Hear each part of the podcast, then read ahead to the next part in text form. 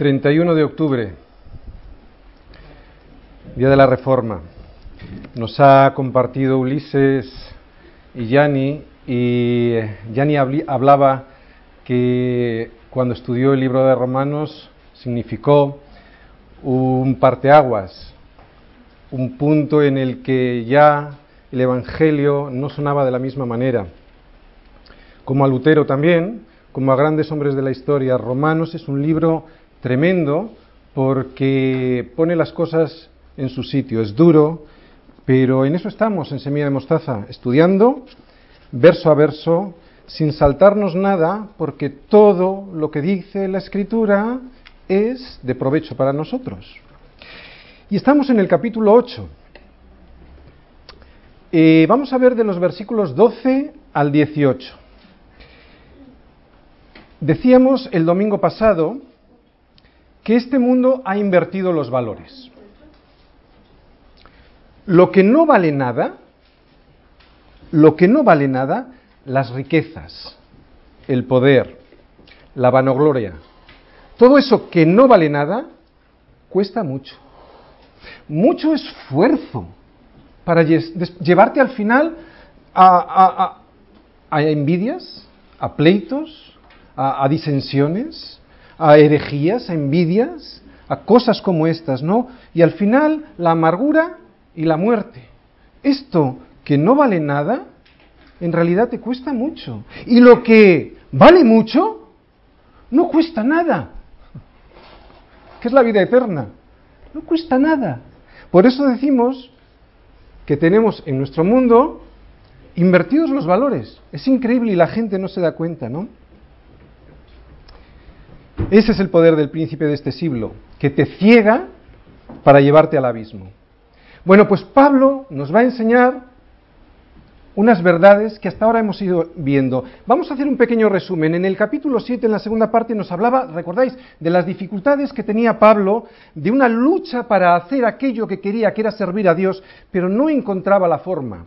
Pero el capítulo 8, ya en la primera parte, encontramos que no hablaba de condenación a los que habían creído en Cristo, que aquellas personas que tenían la llenura del Espíritu Santo, gracias a ese Espíritu Santo, podían vencer todas las dificultades. Ahí nos habíamos quedado. Llegamos a ese descanso del combate, veíamos cómo Pablo luchaba, cómo tenía una pelea. Llegamos a la libertad después de haber estado en la, en la esclavitud. Y hoy vamos a ver en qué consiste esa libertad, en qué consiste, mejor dicho, esa victoria que tenemos. Porque claro, cuando alguien pelea, lo hace para ganar. Pero para ganar qué? ¿No? ¿Qué es lo que ganábamos con esta pelea? Y lo vamos a ver a partir del versículo 12. El Espíritu Santo lo que nos trae es la victoria. Versículo 12. Leemos. Así que, hermanos, deudores somos, no a la carne, para que, para que vivamos conforme a la carne. Nos vamos a quedar en las primeras palabras. Así que, vamos a recapitular. Así que, ¿qué? Bueno, lo que hemos visto durante todo el capítulo 8. Así que los creyentes ya no se encuentran bajo la condenación de Dios. Los creyentes han sido librados de la ley, del pecado y de la muerte. No están bajo la dominación del pecado. Así que ahora andamos por el Espíritu. Así que ahora tenemos vida y paz. Esto lo veíamos en los versículos 1, 2, 3, 4, 5, 4 y 6. Vamos a repasarlo, porque Pablo nos dice así que, vamos a repasar qué es este así que. Veíamos en el primer versículo del capítulo 8, ahora pues, ninguna condenación hay para los que están en Cristo Jesús. Dice Pablo, nos dice el Señor, ninguna ninguna estás en Cristo Jesús, no tienes ninguna condenación. Recordábamos un salmo que me encanta, el Salmo 103, en el versículo 12 dice, cuanto está lejos el oriente del occidente, hizo alejar de nosotros nuestras rebeliones. Los pecados, cuando llegas a Cristo Jesús, no existen. No solo los quita, no existen. Tan lejos como está el oriente del occidente. Y recordábamos que cuando tú vas hacia el oriente y, supuestamente llegas al oriente, sigues teniendo oriente. Nunca se juntan el oriente y el occidente.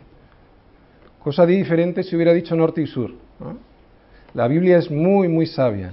Si hubiera dicho tan lejos del norte como es, cuando llegas al norte, al puro norte, llega un momento que el siguiente paso ya estás caminando hacia el sur. Pero ha dicho del oriente al occidente porque nunca se juntan. Los pecados desaparecen absolutamente. Así que, el versículo 2 del capítulo 8 nos decía que hemos sido liberados de la ley del pecado y la muerte, porque dice, porque la ley del Espíritu de vida en Cristo Jesús me ha librado de la ley del pecado y de la muerte. Pablo nos enseñaba aquí dos leyes.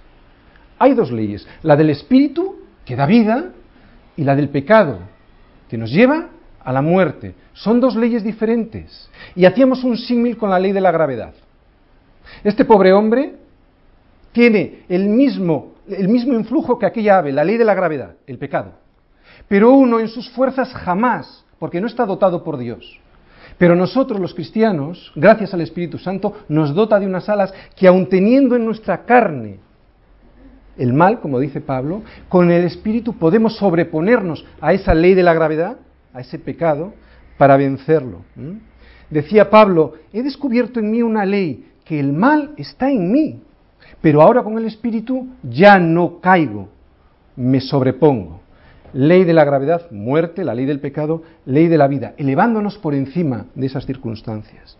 Así que, versículo 3, porque lo que era imposible para la ley, por cuanto era débil por la carne, Dios enviando a su Hijo en semejanza de pecado y a causa del pecado, condenó al pecado en la carne. Hermanos, ahí hay poder. En esa cruz se llevó toda nuestra miseria. Ahí somos poderosos. Mi hermano mayor se peleó por mí para que yo ahora no tenga que pelearme en el recreo del colegio. Él se llevó los palos. Él ha llevado toda mi inmundicia, toda mi inmundicia. Por eso me dice el Señor que ahora no tengo ninguna condenación.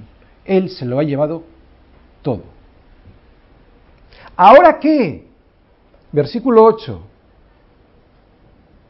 Ahora que andamos en el Espíritu, para que la justicia de la ley se cumpliese en nosotros. Cristo murió para que la justicia de la ley se cumpliese en nosotros. En nosotros que no andamos conforme a la carne, sino conforme al Espíritu.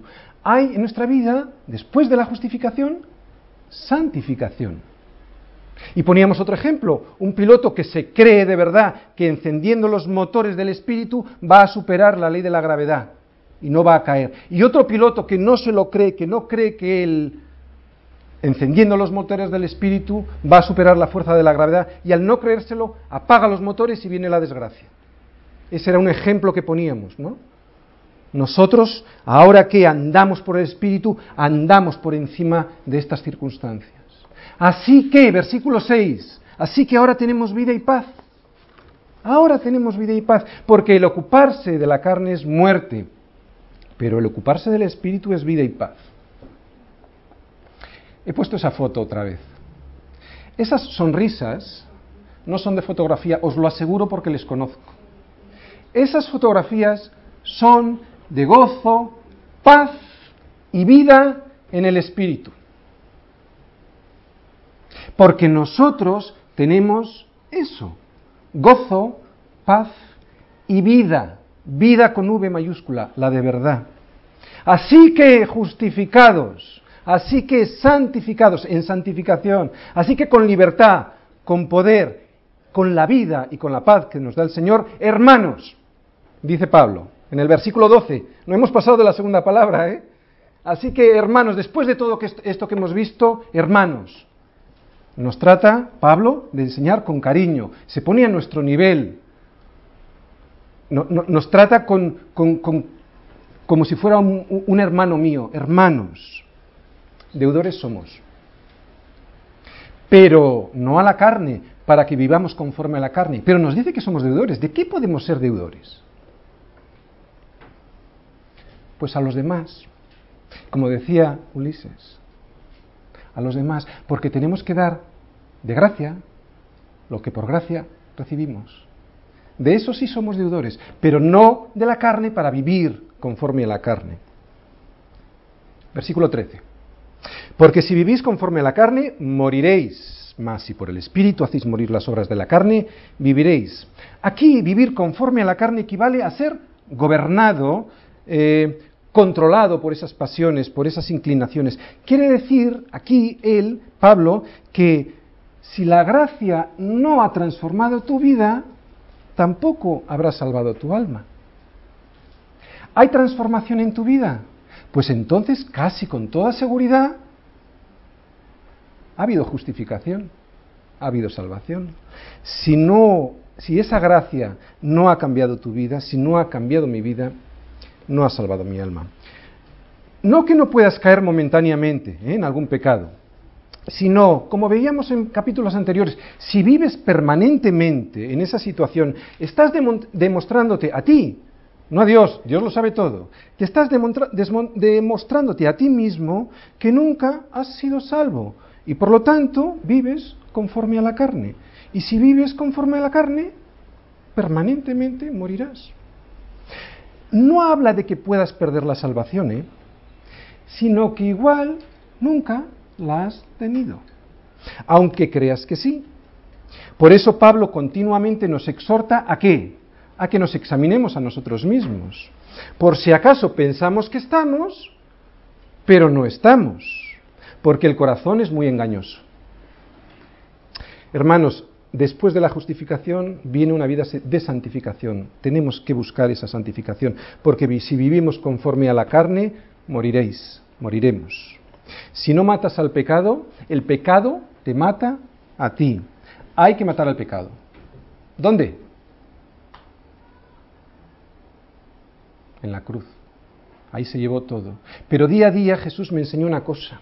Y en Lucas 9:23 me dice, dice Jesús a todos, si alguno quiere venir en pos de mí, niéguese a sí mismo, tome su, su cruz cada tres meses y sígame. ¿No dice eso? Ah, no. ¿Qué dice? Ah, tome su cruz cada día y sígame. ¿Qué significa eso? Cada día, todas las mañanas, clávate, muere a ti mismo en la cruz para que muera Tony y salga el Espíritu de Dios viviendo en mi vida. Eso es lo que significa morir todos los días en la cruz. Sí, somos deudores, pero del Espíritu, no de la carne. Somos deudores. Morimos ya a la carne cuando entregamos nuestra vida a Cristo. Ya morimos ahí. Mas si por el Espíritu hacéis morir las obras de la carne, viviréis. Contamos con un instrumento poderoso en esta batalla, hermanos. Contamos con un instrumento muy poderoso. Lo estamos viendo constantemente, el Espíritu Santo, que nos hace volar por encima de esta ley de la gravedad, del pecado, para que no caigamos en la muerte. ¿Qué es todo lo contrario de hacer morir las obras en la carne? ¿Qué es todo lo contrario? Pues lo que defiende el mundo. ¿Qué defiende el mundo? Esto sería todo lo contrario de lo que tenemos que hacer defiende el amor propio y la autorrealización. Tienes que amarte a ti mismo. ¡Ah! No te amas demasiado. Yo creo que el gran problema del ser humano es que, se ama, es que se ama demasiado. De eso por eso vienen todos los problemas. Ámate a ti mismo para que puedas amar a los demás. Pues no. Autorrealización personal. Por encima de todo y de todos. Eso es lo que predica el mundo. Y sus consecuencias, y la gente no lo ve, pero ahí tiene sus consecuencias. Odios, disensiones, mentira permanente, promiscuidad, borracheras, depresiones, angustias y a veces hasta el suicidio. Eso es lo que defiende el mundo y sus consecuencias. Aquí está instalado el mundo, en las obras de la carne. Y aquí vive permanentemente, sin darse cuenta que va hacia el abismo, como sociedad e individualmente cada uno. Pero los creyentes vivimos en el Espíritu que defendemos los cristianos.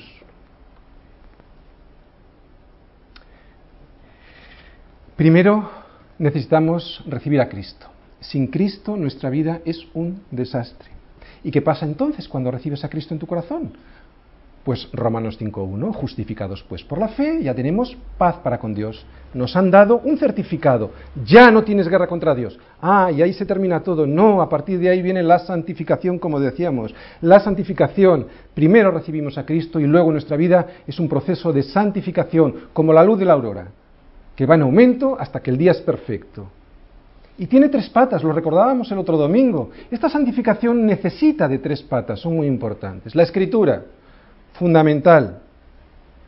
Sin la escritura, un creyente no puede seguir adelante. No entenderá nunca lo que tiene Dios para su vida. Nunca entenderá su voluntad. La oración es la manera en la que tú te comunicas con Dios, la manera en la que tienes de recibir la agenda del Señor para, ese día, para ti. Y la iglesia, la iglesia, no un local, no una reunión de domingo específicamente, sino la comunión de los hermanos en oración, palabra, cena del Señor, etc. Son las tres patas. Mucha gente se piensa que es cristiano y que no necesita asistir a la iglesia, necesitan la comunión de los hermanos. Es fundamental. Lo mismo que necesitas la oración como el comer y lo mismo que necesitas la, la escritura. Está muy bien que me escuches a mí, pero yo te puedo llevar por la calle de la amargura, yo te puedo llevar al abismo sin daros cuenta. Para eso tendréis que comprobar si lo que yo digo es cierto, si lo comprobáis con la escritura. Por eso la escritura es fundamental. Escritura, oración y comunión con los hermanos. Eso es lo que defendemos los cristianos. Ahí estamos instalados nosotros. Acabamos de ver lo que ganamos con, esta victoria en el Espíritu, ¿no? Aquí, en este mundo. En este mundo hemos ganado vida y paz, alegría. Ya sabemos cuál es nuestro propósito en la vida y nos dirigimos perfectamente en la voluntad de Dios. ¿Quieres saber qué bendiciones te trae vivir en el Espíritu? Galatas 5. Apúntatelo. ¿Quieres vivir las desgracias que te puede traer vivir en la carne? También, Galatas 5. Apúntatelo. Y ahí tienes las dos. Frente a las miserias de vivir en la carne y sus consecuencias, las maravillas y las bendiciones de vivir en el Espíritu. Pero hay más. Y es lo que vamos a ver en profundidad hoy, en Romanos 8, desde el versículo 12 en adelante. Hoy vamos a ver, ahora vamos a ver el 14. Dice el 14. Aquí está nuestra victoria el ser hijos de Dios. Vamos a leer el versículo 14. Porque todos los que son guiados por el Espíritu de Dios, estos son hijos de Dios. Aquí, como en muchas otras partes de la Escritura, nos dice, ¿quién es hijo de Dios?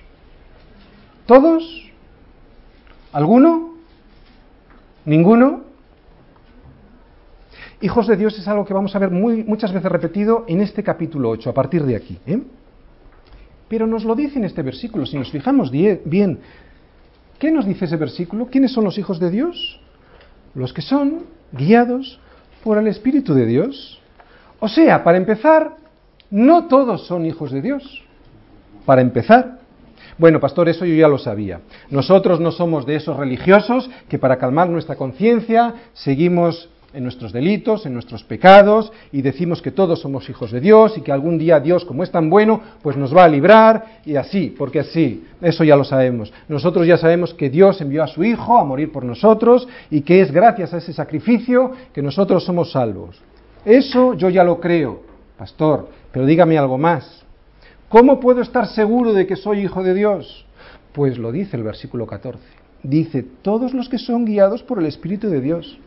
Fíjate lo que dice del Espíritu Santo, que te guía, no que te lleva atado, como el pecado, que te lleva atado a la muerte, no, te guía, te dice que a veces lo sentirás y otras veces no, pero el que no lo sientas no significa que no tengas el Espíritu Santo. Hay una frase que a mí me gusta mucho y es la siguiente, el cristiano no es lo que hace, sino lo que es. Por eso, cuando eres, haces. Os la vuelvo a repetir. El cristiano no es lo que hace, sino lo que es. Por eso cuando eres, haces. Y no al revés. Por eso cuando eres cristiano en tu casa, en el colegio, en el trabajo, haces las obras del Espíritu Santo y no al revés. Esto es ser guiado por el Espíritu de Dios nos guía al arrepentimiento, nos guía a Jesucristo. No te lleva atado como el pecado a la muerte, sino que es un espíritu de libertad. El pecado te lleva al matadero, a la muerte. Os voy a poner un ejemplo. Aquí veréis un bichito, es un perrito muy bonito. Es mi perrito, no lo tengo ya en casa. Y me diréis, ¿por qué pongo a mi perrito aquí con este versículo? Vamos a volver a leer el versículo y ya veréis lo que quiero decir. Porque todos los que son guiados por el Espíritu de Dios, estos son hijos de Dios. Este perrito es muy bonito, está muy bien educado, pero el perrito mío, por muy bien educado que está, cuando le saco a la calle empieza a escarbar en la tierra y hace muchas cochinadas. Y yo lo tengo bien educado y no puedo hacer que no haga muchas cochinadas y me pongo enfermo. Y mis hijos, con mucho sentido común, me dicen, papá, es que hace cochinadas de perro porque es un perro.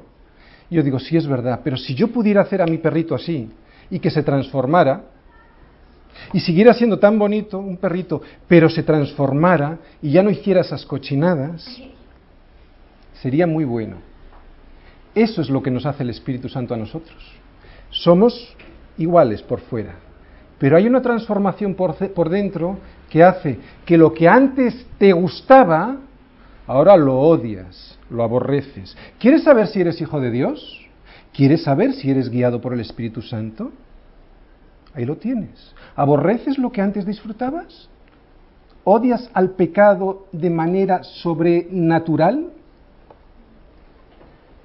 Así es como vivirás con el Espíritu Santo, con comida espiritual y no escarbando en la tierra como mi perrito, sino comiendo el alimento espiritual que es su palabra. Hermanos, de verdad, no os creáis que por conocer cuatro reglas espirituales ya tenemos las cuatro reglas de la salvación, ya tenemos suficiente. Sabéis, si nos conformamos con estas cuatro reglas es como estar en el mejor restaurante del mundo y pedir una hamburguesa. Es una estupidez. Estamos en el mejor restaurante del mundo, pide buena comida. La escritura. No te conformes con una hamburguesa. La alabanza es importante, pero ese momento es en el que nosotros le damos a Dios. La escritura y la oración, ese es el momento para recibir.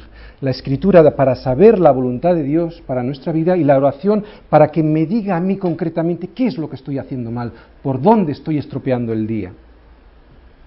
Versículo 15. Pues no habéis recibido el espíritu de esclavitud para estar otra vez en temor, sino que habéis recibido el espíritu de adopción por el cual clamamos, Abba Padre. Esa es nuestra victoria, ser hijos de Dios. Ya no vive en nosotros el espíritu de esclavitud para ser esclavos del pecado, sino otro espíritu, el de adopción. Habéis recibido, ¿lo entendéis? Habéis recibido, ¿qué quiere decir? ¿Que te lo has ganado? No, no me lo he ganado, me lo han dado por gracia. Cuando unos padres deciden adoptar, quien toma la decisión es el padre, no es el hijo. El que muestra el amor hacia la adopción de ese niño es el padre. El niño es un sujeto pasivo ahí. ¿Y qué pasa cuando se cumplen los trámites de la adopción? El padre me adopta en su familia con los mismos derechos que su hijo. ¿Quién es su hijo? Jesucristo. O sea que tengo los mismos derechos en la adopción romana, y Pablo se estaba refiriendo y, se está, y estaba escribiendo a los romanos, él conocía perfectamente en qué consistía la adopción romana y era diferente a la adopción judía. Primero, en esta adopción romana, el primer paso, lo que, lo que ocurría era, se extendían por completo todos los derechos anteriores del niño, toda la vinculación legal y social de ese niño ya no existe. Relacionarla con nosotros y nuestro Señor, ¿eh? ¿Vale? En la adopción romana, cuando se hacía esta adopción, eh, la relación legal y social de ese niño o incluso adulto se rompía por completo. ¿Pasa esto en nuestra vida cuando somos adoptados? ¿Hemos roto con el mundo en todos los sentidos? Segundo, le colocaba en esta adopción a este niño permanentemente en esa familia. Estamos permanentemente posicionados en una nueva familia y aquí lo estamos disfrutando. Tercero, sus deudas las de este joven, quedaban completamente eliminadas, como si nunca hubieran existido. Así que Pablo, cuando habla de adopción a los romanos, sabe de lo que está hablando y los romanos, aunque probablemente algunos fueran judíos, entendían perfectamente en qué consistía esta palabra de adopción. Pues cuando llegamos a Cristo, llegamos así, desvalidos, llenos de deudas, y Él nos salva. Nuestros pecados no solo son perdonados, sino que nuestra deuda queda completamente saldada delante de los ojos de Dios. Se nos da una nueva naturaleza, una nueva familia, unos verdaderos privilegios que antes no teníamos, unas bendiciones y una herencia, la de mi nuevo padre. Me asombran los papás que adoptan hijos, sobre todo en este mundo tan egoísta. Me asombran porque deciden entregar todo lo que tienen a unos desconocidos. Pues aún me asombran más aquellos papás que deciden adoptar a niños con deficiencias o con minusvalías. Pues así soy yo cuando llego a Cristo. Un minusválido, un deformado, un necesitado del amor del Padre. Y el Padre me da todos sus recursos, el Espíritu Santo, por el cual ahora sí ya puedo clamar, Abba, Padre. El Espíritu Santo de Dios lo primero que hace es llevarte a tener una relación personal con Jesucristo, una relación estrecha con Él a través de Jesucristo. Yo te aseguro que si no eres hijo de Dios, no vas a clamar Abba Padre. Es más, ni siquiera mencionar la palabra Padre. ¿Recordáis lo que decíamos el domingo pasado? Que alguien que era enemigo de Dios, o sea, que no andaba conforme al Espíritu y a la voluntad de Dios, no podía, no podía seguir la ley. En el versículo 7 de este capítulo 8 dice, por cuanto los designios de la carne son enemistad contra Dios, porque no se sujetan a la ley de Dios y tampoco pueden. ¿Por qué? Porque no han nacido de nuevo. No lo pueden conseguir, solo se puede conseguir con el Espíritu de Dios, solo con una transformación, como hemos visto aquí en los testimonios. Solo cuando hay una transformación, entonces eres hijo de Dios y entonces puedes clamar Abba Padre. Solo alguien nacido de nuevo solo este clamará.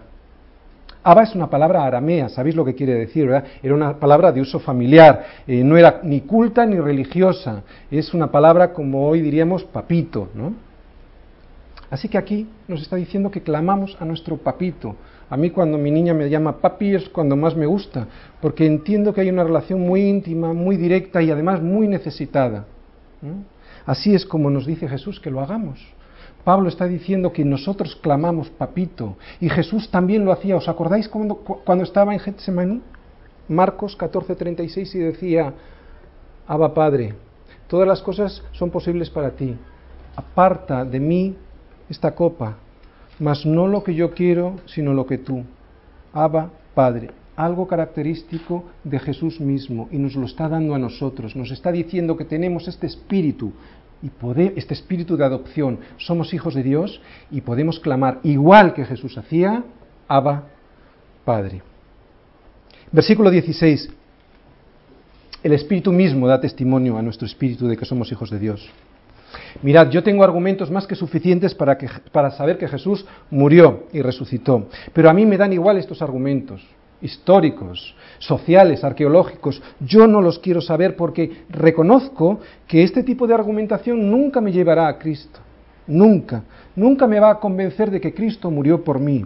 Yo prefiero que sea el Espíritu Santo que me convenza, de que me convenza de que soy hijo de Dios.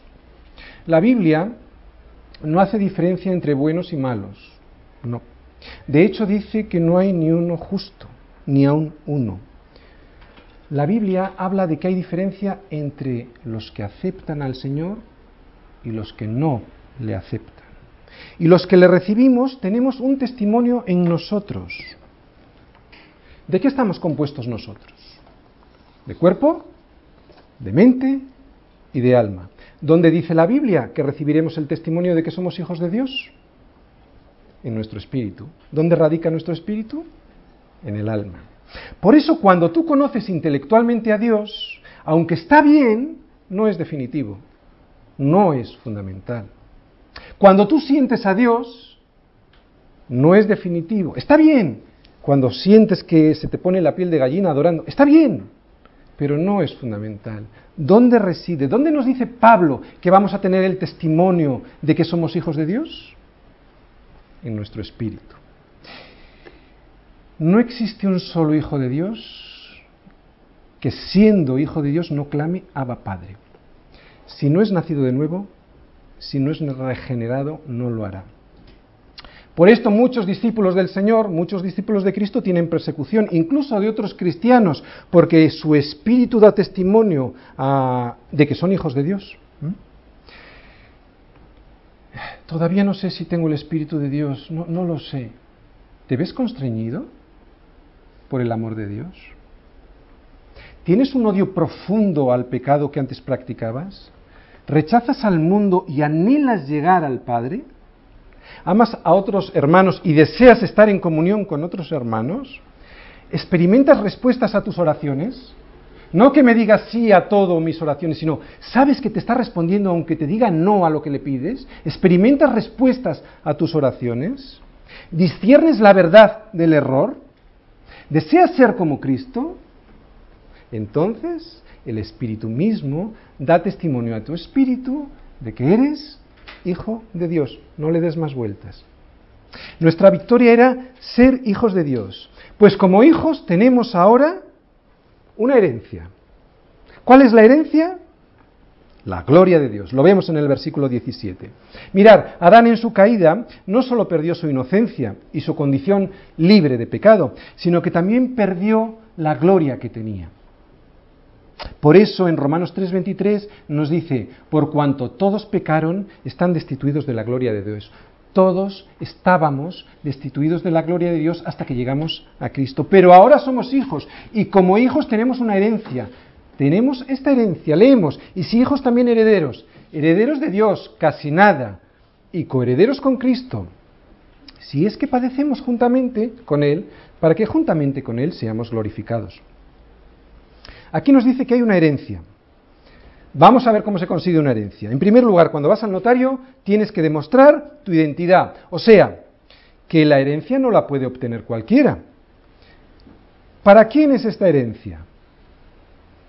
En el primer parte del versículo dice, y si hijos también herederos. O sea, la herencia es para los hijos. Pablo está escribiendo a, a creyentes en Roma, personas que, como decimos, seguro que conocían la ley romana de la adopción. Y en esta ley romana, el hijo mayor no recibía una parte mayor como en la ley judía, recibía por partes iguales todos los hijos. Y eso es lo que les está intentando decir, que vamos a recibir todos lo mismo. Los hijos de Dios reciben todos lo mismo. ¿Para quién? Para nosotros, los hijos de Dios. ¿De dónde viene esta herencia? De Dios mismo. Herederos de Dios. No proviene de cualquiera, hermanos, proviene nada menos que de Dios. ¿Quién puede conceder una herencia? Pues solo el propietario. Aquí está Dios, propietario de su gloria, diciéndote que eres heredero de su gloria. ¿Por qué? ¿Porque te has portado muy bien? No. Porque te has convertido en su hijo. ¿Y cómo ha sido eso? Pues por haber aceptado el sacrificio de Cristo en la cruz como pago por tus pecados.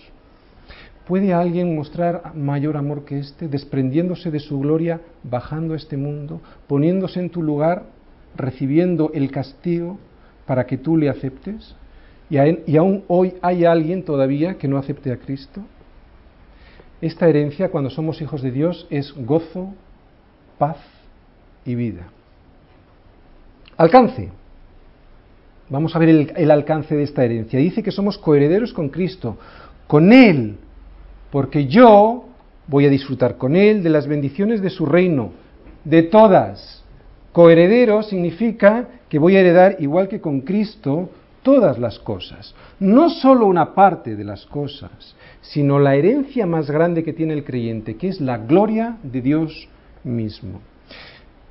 En Apocalipsis 21.3, si queréis tomar nota, y oí una gran voz del cielo que decía, He aquí el tabernáculo de Dios con los hombres, y Él morará con ellos y serán su pueblo, y Dios mismo estará con ellos como su Dios. Esta es nuestra herencia. Tendremos la presencia de Dios. El Padre le ha dado todo a Cristo, se lo ha dado todo. Entonces, como yo soy coheredero, también me lo ha dado a mí. Es un Padre amoroso, tan bueno que lo da todo sin medida. Nosotros somos ruines y no lo entendemos, pero es un Padre amoroso Fijaros cómo no entendemos muy bien el amor del Padre. ¿Piensas igual que has llegado tarde a recibir esta herencia y que vas a recibir menos? por haber llegado tarde? No. Vamos a todos, además, vamos a Mateo 20, versículos del 1 al 16. Vamos a leer. Ya veréis cómo es nuestro Padre. Mateo 20, versículos del 1 al 16. Leemos, porque el reino de los cielos es semejante a un hombre, padre de familia, que salió por la mañana a, contratar obreros para su viña. Y habiendo convenido con los obreros en un denario al día, los envió a su viña. Saliendo cerca de la hora tercera del día, vio a otros obreros que estaban en la plaza desocupados, y les dijo, Id también vosotros a mi viña, y os daré lo que sea justo. Y ellos fueron. Salió otra vez cerca de la hora sexta y novena, e hizo lo mismo. Y saliendo cerca de la hora undécima, halló a otros que estaban desocupados y les dijo, ¿por qué estáis aquí todo el día desocupados? Le dijeron, porque nadie nos ha contratado. Él les dijo, Id también vosotros a la viña y recibiréis lo que sea justo. Cuando llegó la noche, el señor de la viña dijo a su mayordomo, llama a los obreros y págales el jornal, comenzando desde los postreros hasta los primeros. Y al venir los que habían ido cerca de la hora undécima, recibieron cada uno un denario. Al venir también los primeros pensaron que habían de recibir más, pero ellos también recibieron cada uno un denario.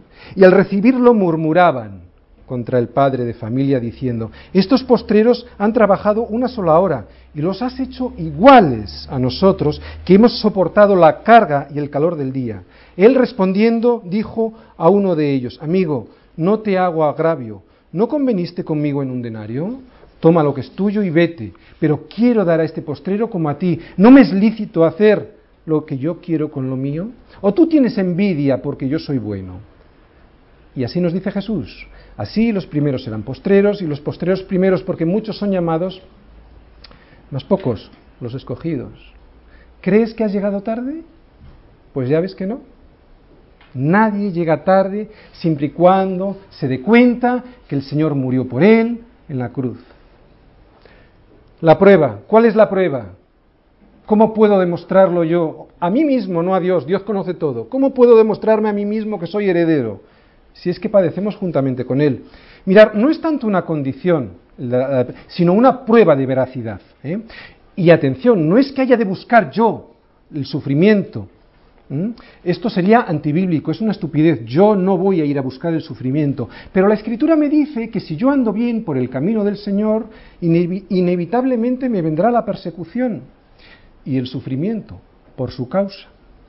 En este versículo no nos está diciendo que el sufrimiento vaya a contribuir a algo para mi salvación. En absoluto, Cristo hizo ya la obra perfecta. Mi sufrimiento no va a contribuir a mi salvación en absoluto, pero sí que es un testimonio de identificación con Cristo.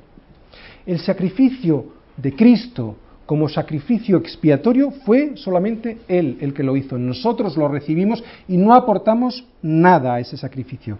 Pero sí padecer juntamente con Cristo es un privilegio dado al creyente. La Biblia está llena de advertencias de que esto nos va a ocurrir. Y es muy interesante enseñar que esto nos va a ocurrir para no sorprendernos. Y no es porque nuestro Señor sea un Señor, un Dios sádico, en absoluto. No le gusta no solo ver sufrir a sus hijos, sino que sufre con sus hijos. Esto sucede por nosotros a causa de nosotros, para que nosotros crezcamos. ¿Qué veíamos en el libro de Romanos 5 del 3 al 5? Gisela, yo te lo comenté. Y no solo esto, sino que también nos gloriamos en las tribulaciones. Pablo está loco. Nos dice que nos vamos a gloriar en las tribulaciones. Pues sí, gloríate en las tribulaciones, porque es una evidencia de que estás haciendo las cosas bien. Dice, y esta tribulación produce paciencia, y la paciencia prueba, y la prueba esperanza, y la esperanza no avergüenza, porque cuando llegas a este proceso, ya no te avergüenzas de tu Señor, porque estás lleno del Espíritu Santo, dice, porque Dios ha sido derramado en nuestros corazones por medio del Espíritu Santo que nos fue dado. Es un proceso necesario. El sufrimiento no lo hace Dios porque Dios sea un Dios de mal o sádico, es que lo necesitamos nosotros para saber cuál es el camino correcto y además para entender que estamos en el camino que debemos de estar. Producen en nosotros ese sufrimiento reacciones que reflejan nuestra verdadera condición, la auténtica condición de nuestra alma. Dios permite el sufrimiento en tu vida para llevarte a una total dependencia de Él. Y esto ocurre cuando tienes tú mismo, no Dios, no lo necesitas saber Dios, tú mismo la evidencia de que tu salvación es verdadera. El padecimiento, el sufrimiento, la tribulación, de la clase que sea física o social, no es una mera probabilidad para un creyente. No podría llegar a ocurrirte. Para los creyentes verdaderos es una certeza absoluta. ¿No tienes o no has tenido recientemente algún tipo de persecución por causa de Cristo? Pues igual es, hay algo que no funciona bien en tu vida. Lo decíamos el, el, domingo pasado, no es que haya que buscarla, no, eso sería masoquismo, sino que si estás haciendo las cosas bien, seguro que te vendrá. La teología de la prosperidad que tanto se da en los Estados Unidos, eso es una aberración no tiene nada que ver con el Evangelio de Cristo. Al contrario, lo que te ofrecen es lo que, lo que el mundo quiere oír. De hecho, este tipo de cristianos reflejan al mundo, no reflejan, no reflejan a Cristo ni sus padecimientos. Por lo tanto, coherederos con Cristo, si es que padecemos juntamente con Él. ¿Y qué es la herencia? Dice, juntamente con Él seremos glorificados. En Juan 17, 22 nos dice, la gloria que me diste, dice Jesús al Padre, la gloria que me diste yo les he dado, para que sean uno así como nosotros somos uno. Evidentemente esto no quiere decir que vayamos a convertirnos en dioses, en absoluto, sino que recibiremos todas las bendiciones que el Padre tiene para nosotros, todas las bendiciones, el esplendor que Dios tiene para nosotros. Recordáis cuando hablábamos de santidad, ¿verdad? En esta iglesia hablamos mucho de santidad, porque sin santidad es muy probable que nunca hayas tenido justificación. Dios te justifica cuando llegas a Cristo, pero a partir de ahí necesitas santidad en tu vida para agradar al Padre, para no enredarte en los negocios de este mundo, para recibir tu herencia. Nuestra herencia no tiene comparación. Versículo 18. No tiene comparación. Dice, pues tengo por cierto que las aflicciones del tiempo presente no son comparables con la gloria venidera que en nosotros ha de manifestarse. Y que parar, equiparar una cosa con la otra no tiene comparación.